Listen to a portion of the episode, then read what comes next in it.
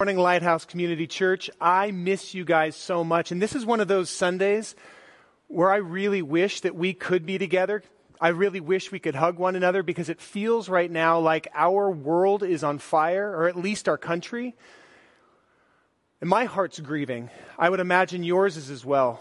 And so I want to begin by just inviting the Holy Spirit to be here. We desperately need him now as much as we've ever needed him. So, Holy Spirit, I invite you to come and be with us. Would you be our comforter in a time where it feels like there is so much to grieve? Would you be our counselor and give us wisdom to know how to proceed? I ask for that right now as I have things that I've planned to bring, but at the end of the day, I just want to hold them loosely. And we want wisdom to know how to speak, when to speak, when to remain silent, when to just listen. Would you give us the ears to hear what you have to say to us today? Would you give us hearts that are pliable so that you can ultimately guide us to be your representatives? We give you this time, Jesus, in your name. Amen. So we are jumping back into Acts today. And we, we actually took a break from it for about two months. Right out of Easter, we were planning to dive back into it. And yet we never anticipated that what was going to happen was going to happen for as long as it was going to happen. I know that many of us said it was hard not to meet initially. But then weeks became months.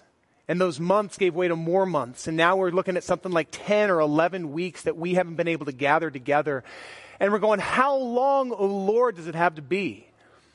And on top of that, we've got all of the stuff that's going on in our world. And we've even got churches who are saying it doesn't matter what our governor says or what other people say. We are going to meet because we need it. This is essential. And we know how essential it is to be in community. We know how essential our faith is, especially in times like this, where it feels like our world is going crazy and people are hurting left and right, and we are hurting as we try to navigate it. And so there were some who were saying, hey, it's Pentecost Sunday coming up, and this just happens to be Pentecost Sunday. And for the last month, month and a half, there have been churches pointing to this day and saying, on Pentecost Sunday, regardless of what happens, we want to meet. And I'll be honest with you, until they started crying Pentecost Sunday and making that the rally cry, I had no idea it was going to be Pentecost Sunday this Sunday. I don't even know what month it is at this point. So the fact that it would be Pentecost Sunday was lost on me. I would imagine some of you might feel the same way. At this point, it's not just my days that are running together, it's my meals that are running together. I just, it's just kind of like from start to finish. Um, so we don't necessarily always talk that much about Pentecost Sunday, but in the grand scheme of things, Pentecost when you look at the Christian calendar, when you look at the history of the church, Pentecost ranks up there in importance with Christmas and with Easter because it is a radically important date in the formation of the church. And we're going to talk about that today as we talk about what it means to be the church that is and does what God has created us to do. And in order to do that, we are going to, even though we've been studying through Acts for about six months, and many of you, what, what we start with today may feel in some parts like review, it's going to be very, very fresh and very new in context to what's going on. But I also know that there's a lot of you that are watching from home or perhaps watching with a couple of other uh, families. They're pretty new to Lighthouse Community Church. Maybe you've never actually sat in a church service with us on a Sunday. Maybe this is actually the first time you're hearing me speak. And if that's the case, I'm so glad that you're here with us today. You picked a really important day to be with us. So, what we're going to do today is we are launching back into our Acts series, but in order to do that, we're going to go back to the beginning. And we're going to try to understand what it is that God was doing on that first Pentecost some 2,000 years ago. So, if you have a Bible, turn with me to Acts chapter 1. And while you're turning there, let me just give you a little bit of context. The name Pentecost simply means 50. That's what that word means. And for the Hebrews, even before Jesus showed up on the scene, for the Jewish people, Pentecost was a very important holiday in their calendar because it was the 50th day after the Passover And it was the day that they got together for a huge feast in Jerusalem to celebrate God's provision for the people. It coincided with the wheat harvest. And so it was a time of bringing their first fruits to the temple in Jerusalem and saying, God, thank you so much for providing for us. But on this particular Pentecost, some 2,000 years ago, God had a completely new plan and he was going to reframe this holiday to mean so much more for us, and it continues to have reverberations into today. And so I'm going to begin reading in Acts chapter 1, verse 1. In my former book, Theophilus, I wrote all that Jesus began to do and to teach until the day he was taken up into heaven, after giving instructions through the Holy Spirit to the apostles he had chosen. Now let's stop there because there's a ton of information that is important for context. Context is key. Without context, we can rip portions of the Bible out and use them any which way. So it's important for us to remember who was writing, who he was writing to, and the importance of what he was saying. So the, the writer of the book of Acts is a guy named Luke. And Luke was not one of Jesus' 12 disciples. He was actually a convert to Christianity who traveled around with Paul. He was a Jew who traveled around with Paul on his missionary journey, saw so much of the stuff that he writes about. But this isn't even his first book that he writes. The first book that he writes is the gospel that shares his name, the Gospel of Luke. And in that, he describes what Jesus did. And he's writing it to a guy named Theophilus, which is probably his sponsor, the one who was sponsoring him on his missionary journeys, so that Luke could go and interview all of the eyewitnesses, all of the people who had experienced this firsthand, so he can give an account of it. Because Luke was a physician, he was a doctor, he was trained to do research. And we are the beneficiaries of that research. Now, Luke says here, Theophilus, what I'm writing to you now, this book of Acts, is actually, uh, in my former book, I wrote about all that Jesus began to do and to teach, which means that although Jesus is now gone into heaven, although Jesus is resurrected and has ascended into heaven, the work that he began to do was not complete. And he was now going to commission his disciples, who are now going to be called apostles or sent ones. He was commissioning them to carry on the work that he had begun. And that is what we have in the book of Acts is the story of the, the early believers. We'll call it the church. And a church is never about a building, the church has always been about a people. So the people of God who were sent by him to be his witnesses. And so let's keep going now. Verse chapter verse 3. After Jesus suffered on the cross and rose from the dead, he presented himself to these disciples and he gave them many convincing proofs that he was alive. We talked about that earlier at the beginning of our Acts series. You need to go back to September to take a look at that. But if you're interested, lighthousecommunity.com, go into our archived, and you can find out all of the ways that there's evidence for Jesus having risen from the dead. So he gave them many convincing proofs that he was alive, and he appeared to them over the period of 40 days between his resurrection and his ascension into heaven. And he spoke about the kingdom of God. Now, we've talked about what a kingdom is. A kingdom is anywhere where the sovereign king or queen's will is done. And so when we talk about the kingdom of God, we're talking about where God's sovereign will is carried out. And Jesus came to do the will of the Father. In fact, he said, Listen, I don't do anything that I want to do. I only do what I see the Father doing. I am carrying out his will. And even on the night when Jesus was arrested to be crucified, you remember you saying, God, if we can do this any other way that doesn't involve me dying on a cross, please. But not my will, but yours be done. That's what I want is your will to be done. So he taught them for 40 days about the kingdom of God where God's will is done.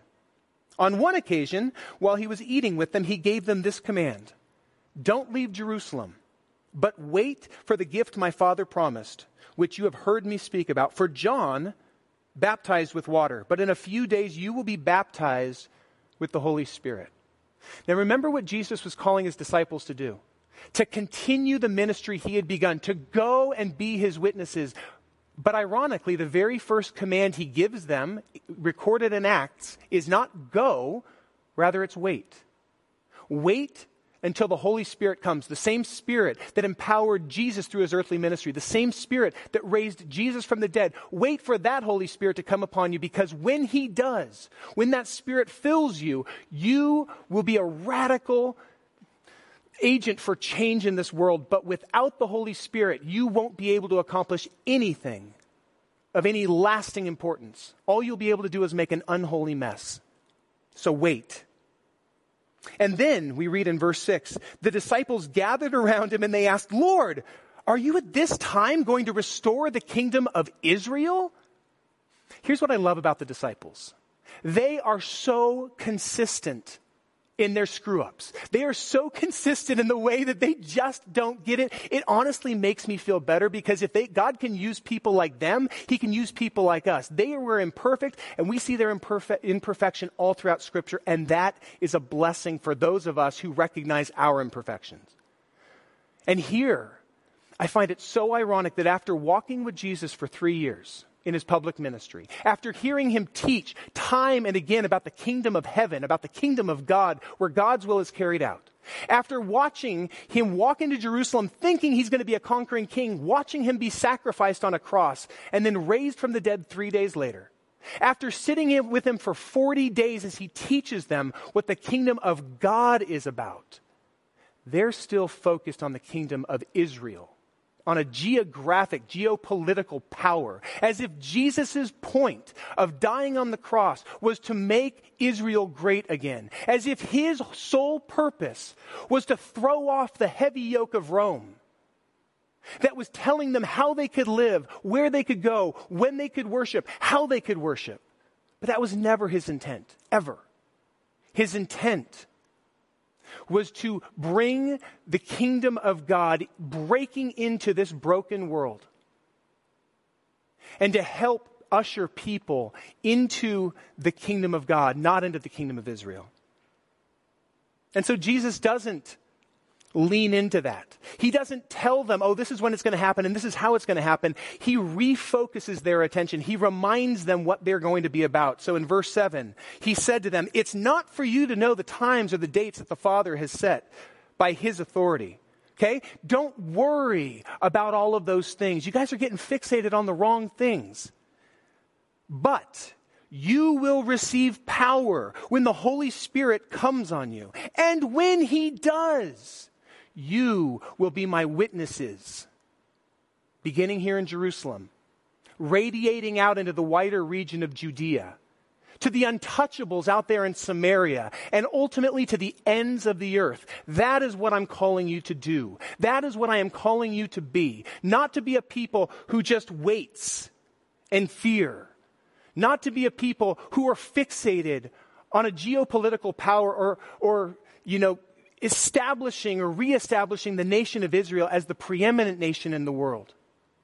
No, I want you to be a people who reflect the heart of my Father God into this world just as I have done. When they looked at me, when you looked at me, and the way that I lived, it was radically different from how the rest of the world operates. Radically different from the values of this world. And I want you to live in the same way. Live radical lives. And then and then Jesus ascends into heaven. And the disciples are left looking at one another like, now what?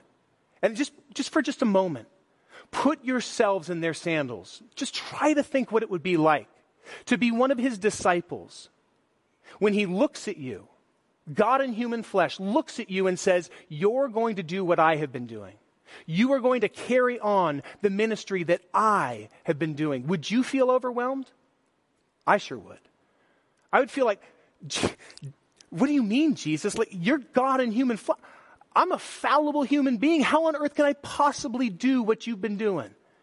And so it's no surprise that instead of going out and beginning to share the gospel in Jerusalem, they run back to a room and they hide out. They hide out because they're afraid that what happened to Jesus about a month and a half before namely that they would be arrested and killed on a cross, they're afraid that that same thing will happen to them.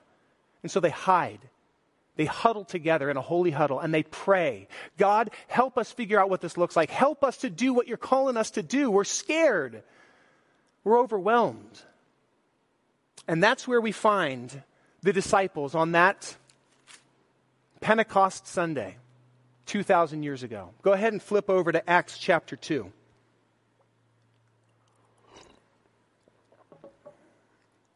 This is what happened on Pentecost. This is why we celebrate the birth of the church.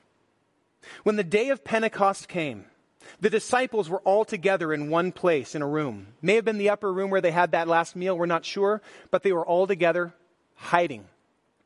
Suddenly, a sound like the blowing of a violent wind came from heaven and filled the whole house where they were sitting. And they saw what seemed to be tongues of fire that separated and came to rest on each of them. Wind and fire were two ways that the Holy Spirit throughout the Bible often represented itself. And so this is the Holy Spirit that is finally coming upon them. And all of them were filled with the Holy Spirit and began to speak in other tongues as the Spirit enabled them. So these disciples who have been praying in fear, who are terrified that they too might be arrested, when the Holy Spirit comes, they are radically changed. The Holy Spirit is like a is, is like a, a, a reagent that causes them to, it, it, it just completely changes them. It, and I've often likened this to when you drop Mentos into Diet Coke, right? If you, any of you have children, you've probably seen this or done this. When you drop Mentos in Diet Coke, the results are explosive because the Mentos interact on a chemical basis, on a chemical level with the Diet Coke, and it, that little container of Coke can no longer hold it, and it starts spewing everywhere. And in the same way, when the Holy Spirit falls on this holy huddle of disciples, the results are explosive. Because that little room that they're in can no longer contain them and they begin to course out into the streets that are clogged with pilgrims from all over the world, men, men, and women of different skin colors, men and women who speak different languages, men and women from radically different cultural backgrounds. The one thing that those men and women had in common was that they believed in the God of Israel and they worshiped him as God. So that's why they were there, to give thanks for God's provision, to celebrate the harvest and as the disciples begin to course out into the streets of Jerusalem, they can't help but allow God to use their tongues to worship Him, but they're not worshiping in languages that they have learned. They're not worshiping in Aramaic or even Hebrew or Greek. They are worshiping in languages they never learned, but that the people that are there in Jerusalem do understand because it was the languages of their homelands. And so they got to hear the praises of God to being declared by fishermen and tax collectors. Men and women who had no ability to speak those languages, they heard the gospel. They heard the word of God being proclaimed to them in their own languages, and they were interested. They leaned in and said, What was going on? Now, there were scoffers in the crowd. There were people who just wrote them off, laughed at them like, oh, these people are drunk. So much so that Peter had to get up and, and go, hey, listen, we're not drunk. It's only 10 in the morning, right? No, this is, this is the effect of the Holy Spirit on us. We want you to know.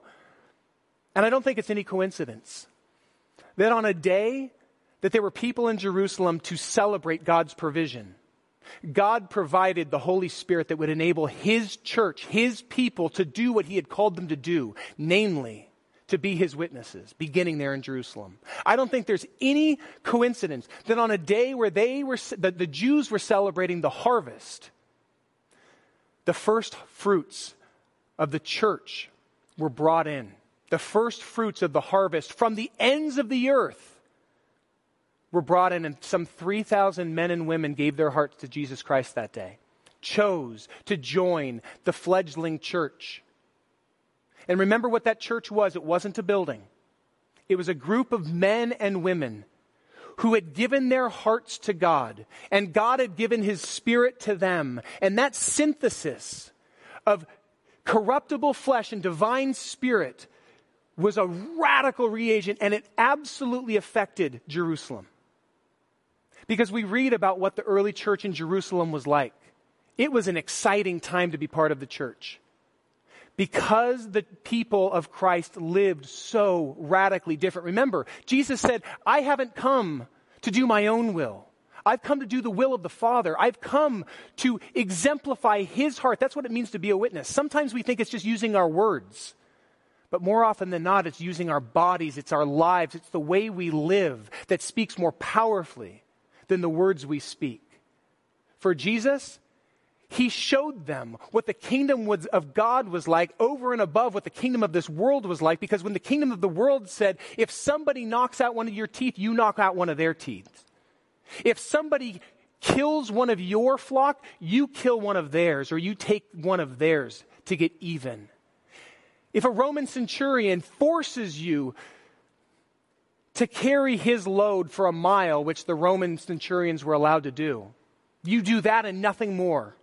Jesus said, No, no, no, no, no. You carry it an extra mile. You go the extra mile.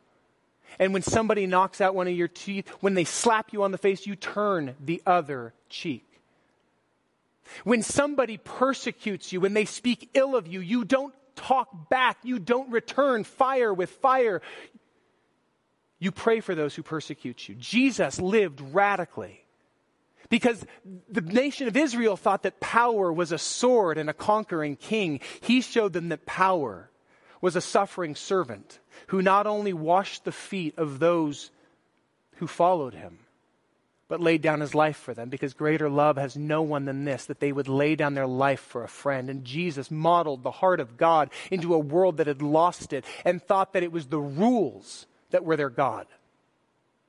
It was their rights that were their God, and that's what they were pursuing. And he said, No, I'm willing to sacrifice everything for the sake of God's will advancing. And now, the early church, the believers who are filled with God's Spirit, they began to live differently too. And it was radical in their communities. Because they began to love generously, sacrificially. People who had didn't have enough were taken care of by the people who had more because whoever had a lot would sell the excess that they had and gave it to those who were poor so that everybody was being taken care of. No, they didn't have a building to worship in, but that didn't matter because they gathered wherever they could. Maybe it was the temple courts, or maybe it was the marketplace, or maybe it was somebody's home. And they would break bread together and they would celebrate. Their communion wasn't just a little piece of bread and a little cup of juice. Their communion was a meal, a love feast and they celebrated what God was doing. And when people interacted with the people from the church, they were overwhelmed by the joy that just naturally exuded out of these people. And so the people in Jerusalem took notice of the early church. There was something radically attractive about them. And so people wanted to know more. They, they began to, to come t- tiptoe a little closer, trying to figure out what is different about them than the rest of the world. And you know who else noticed? was the Jewish religious leaders. They took notice because there was something so radically attractive about the way that the early church was living that they were afraid that the church was going to start steering people away from where they had control. And it's into this that Jesus was calling his church to be. They were the beginnings, this beautiful, messy beginnings of the church. But There's always a but, isn't there? And in this instance, it was that the biggest issue, that the, the biggest impediment that the church had to overcome wasn't from outside the church. It was actually from within their own hearts. Because the biggest impediment to the church doing what Jesus had called the church, his people, to do and to be, was their own natural propensity to want to gravitate towards people who thought just like them and acted just like them. It was their own desire to be in a safe community of people that thought just like them. And so, although the early church was told, start in Jerusalem, but begin to radiate out to the ends of the earth, they had a failure to launch. Instead of going, they stayed and they continued to gather together and just enjoyed the holy huddle. And I get that. I miss our ability to huddle up on Sundays. I think it's imperative that we have time of connection. But a lot of us have been thinking that that holy huddle is what the church is, and that's where we miss it. That's a time to come together and celebrate what God is doing, but it's important that we go because that's when we are the church. That's when we get to be the salt of the earth and the light of the earth that this world desperately needs. And when we start holy huddling, what the heck good is salt that refuses to come out of the salt shaker, right? What's the point of light if it never leaves the light bulb? It's of no use. And God recognized that. And He recognized the propensity in the hearts of His own people to step back and to just gather around people just like them. And so rather than God saying, hey, build that church, get a good building, get some property there in Jerusalem and make the most of it, God began to push his people out. And he did so in a way that I think a lot of us would never attribute it to God doing it. He used persecution. He allowed his people to experience deep, painful persecution there in Jerusalem. People were arrested, they were beaten, they were mocked. Some of them were even killed. And when that happened, when the persecution and the pain of staying became so great, the church scattered. I've often used the analogy of a dandelion where all the seeds are stuck together. And in that moment, a dandelion is not of much use. It's not going to propagate other dandelions. But when you blow on it and those seeds scatter, that's when the dandelion does what it was designed to do. And when God used persecution to blow on the early church, they scattered into, Jeru- into Judea, to the untouchables in Samaria, and towards the ends of the earth. And that's when the church began to do what God had called the church to do. Now, I suspect that many of you who are sitting and watching from home can figure out where I'm going with this. Because we find ourselves right now in a time where it's very uncomfortable. Right? We long to be together. We long to run back together and be in our holy huddle, surrounded by people who, who know the same songs that we sing and who love us, believe the same things we do. We long to hug one another, and that is important. But I just wonder. I wonder if the ways that we've been looking at Pentecost Sunday and the ways we've been looking at this church and even the ways we've been looking at this current COVID-19 crisis and the ways that we've been looking at what's happening with the, uh, you know, the unrest going on in Minneapolis and Los Angeles and all across the United States. I just wonder if perhaps we're looking at this the wrong way. I have some, some thoughts I couldn't help but jot down, and these might, these might be hard to hear. They're hard for me to hear. But could it be that we've missed the point of Pentecost? Could it be that we have put our stock in the wrong fixation? Rather than saying Pentecost is all about the church being able to come together and be together in our boxes, could it be that Pentecost was actually just the opposite about God saying, go and be the church in your city and in your county and in your nation that this world so desperately needs. Could it be that we've completely and totally misunderstood what God wants from his people right now? Not to fight for our right to gather, but to fight for his kingdom to come crashing into the kingdom of this world. So that we don't give in to the petty politicking and finger pointing and, and putting other people down so that we can somehow feel better about our position. We can't approach these things the same way that the world does because we're no longer of the world. We're no longer our own. We were bought at a price. It's the most painful, highest price ever paid. It was Jesus' body for our bodies. Jesus' life given so that we can live as his ambassadors in a world that is desperately hurting. Could it be that we are focused on the wrong thing?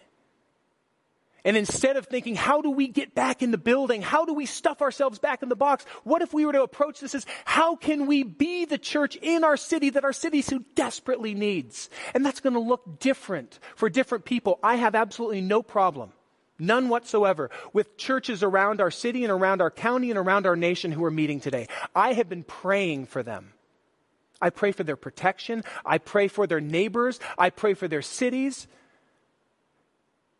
They are in a different context. They have different perspectives. And so their decisions are their decisions.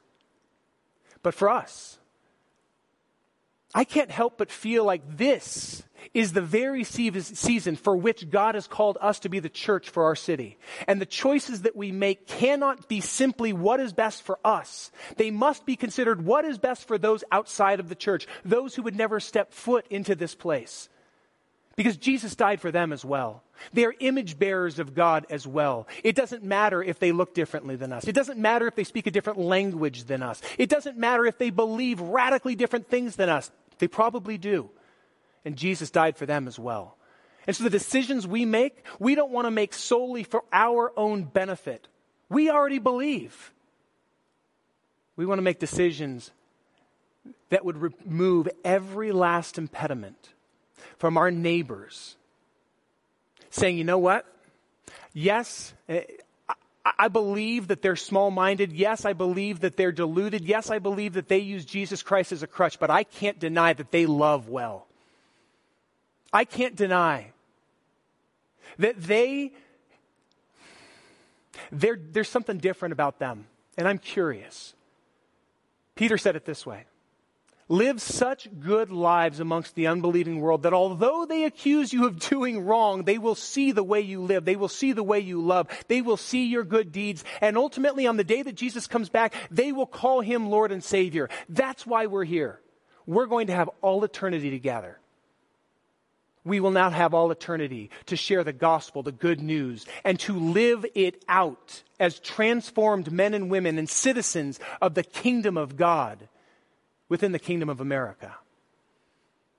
So I just want to challenge us to reconsider how we look at this current season. You may look at it as the most awful thing that has happened to the church. I actually look at it as one of the most amazing opportunities we have ever had. Because the soil of our nation is being tilled before our eyes, and yes, it's painful. And there are people hurting all over the place. And even I am tempted to try to explain it away or to, or to tell people how they should live.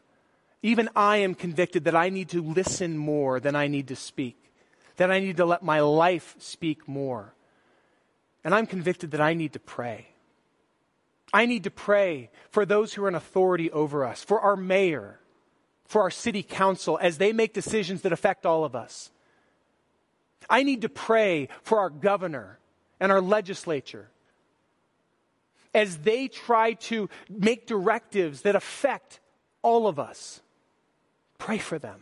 Pray for wisdom. I need to pray for our president and our legislature and the people that are speaking into their decisions. Because, quite honestly, I don't have a voice to the president or to our governor. But I pray that God will guide our nation. And I don't believe that God is all that concerned with our comfort. In fact, I've seen that He uses the discomfort of life.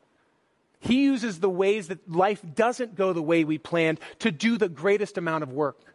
Because it's when things are hard that we are forced to grow. When things are easy, that's when we become lazy.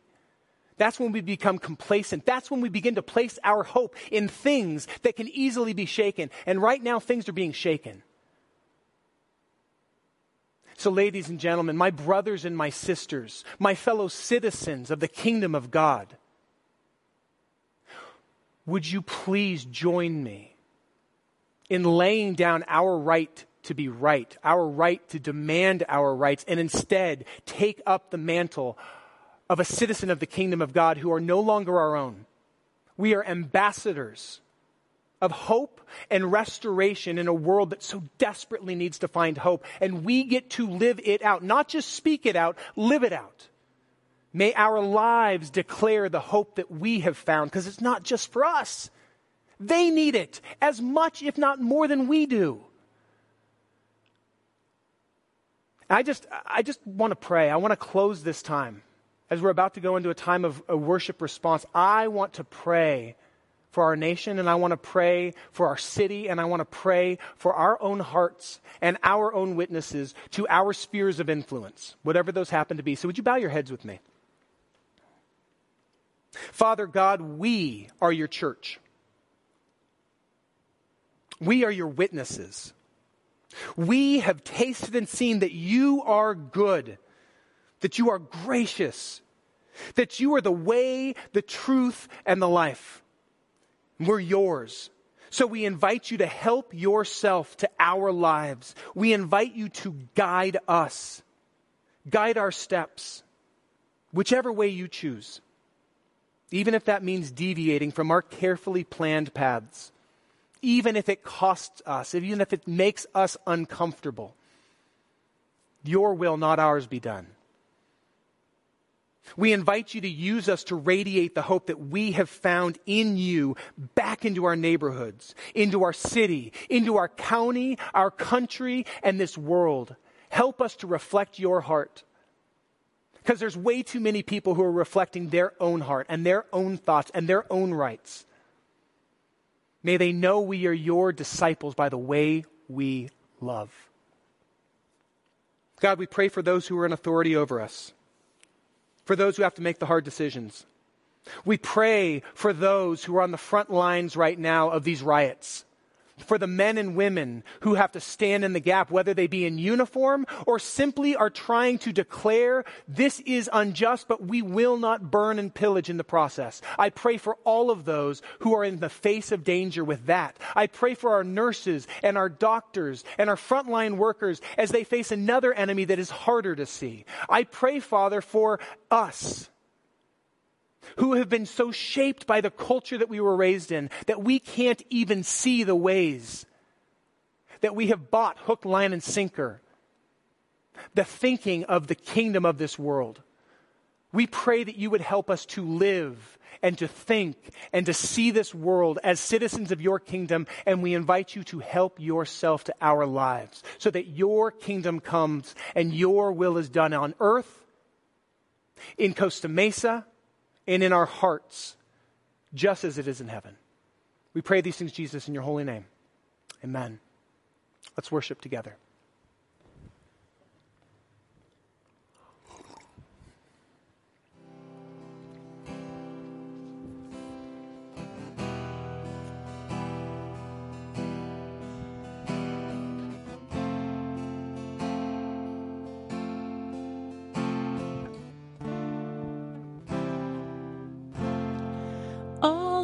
Thirsty, all who are weak,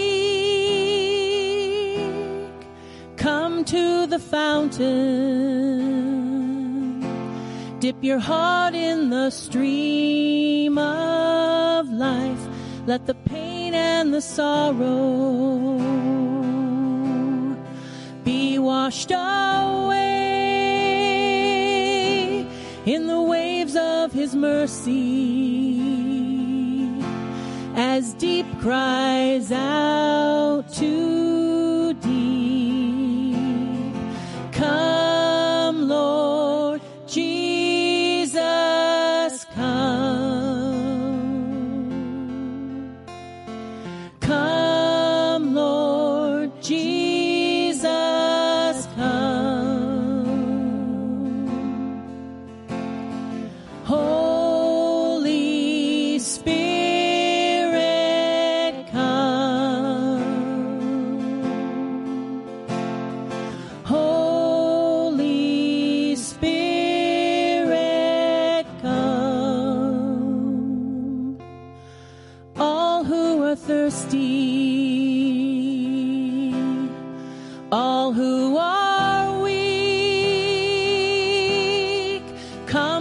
the fountain. Dip your heart in the stream of life. Let the pain and the sorrow be washed away in the waves of his mercy as deep cries out to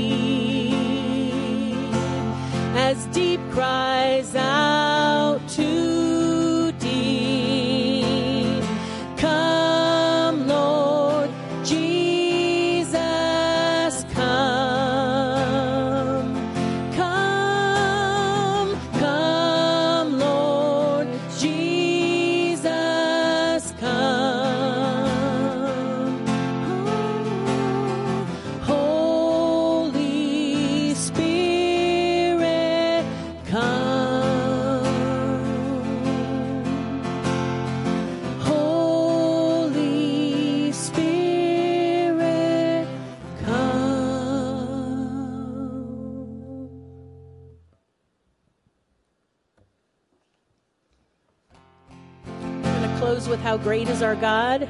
If you feel like standing in your living room, go ahead. The splendor of the King,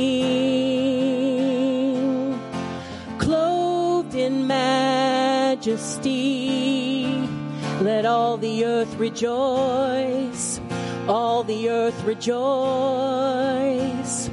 He wraps himself light, and darkness tries to hide, and trembles at his voice, and trembles at his voice.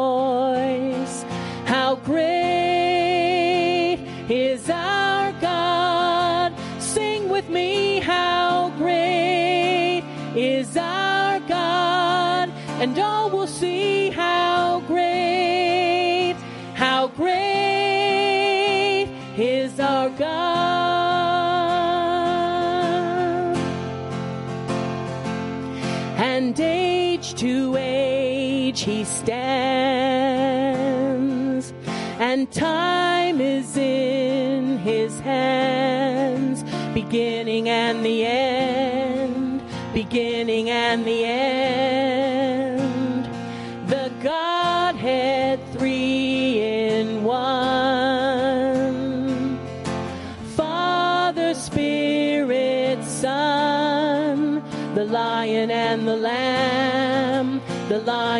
And the lamb.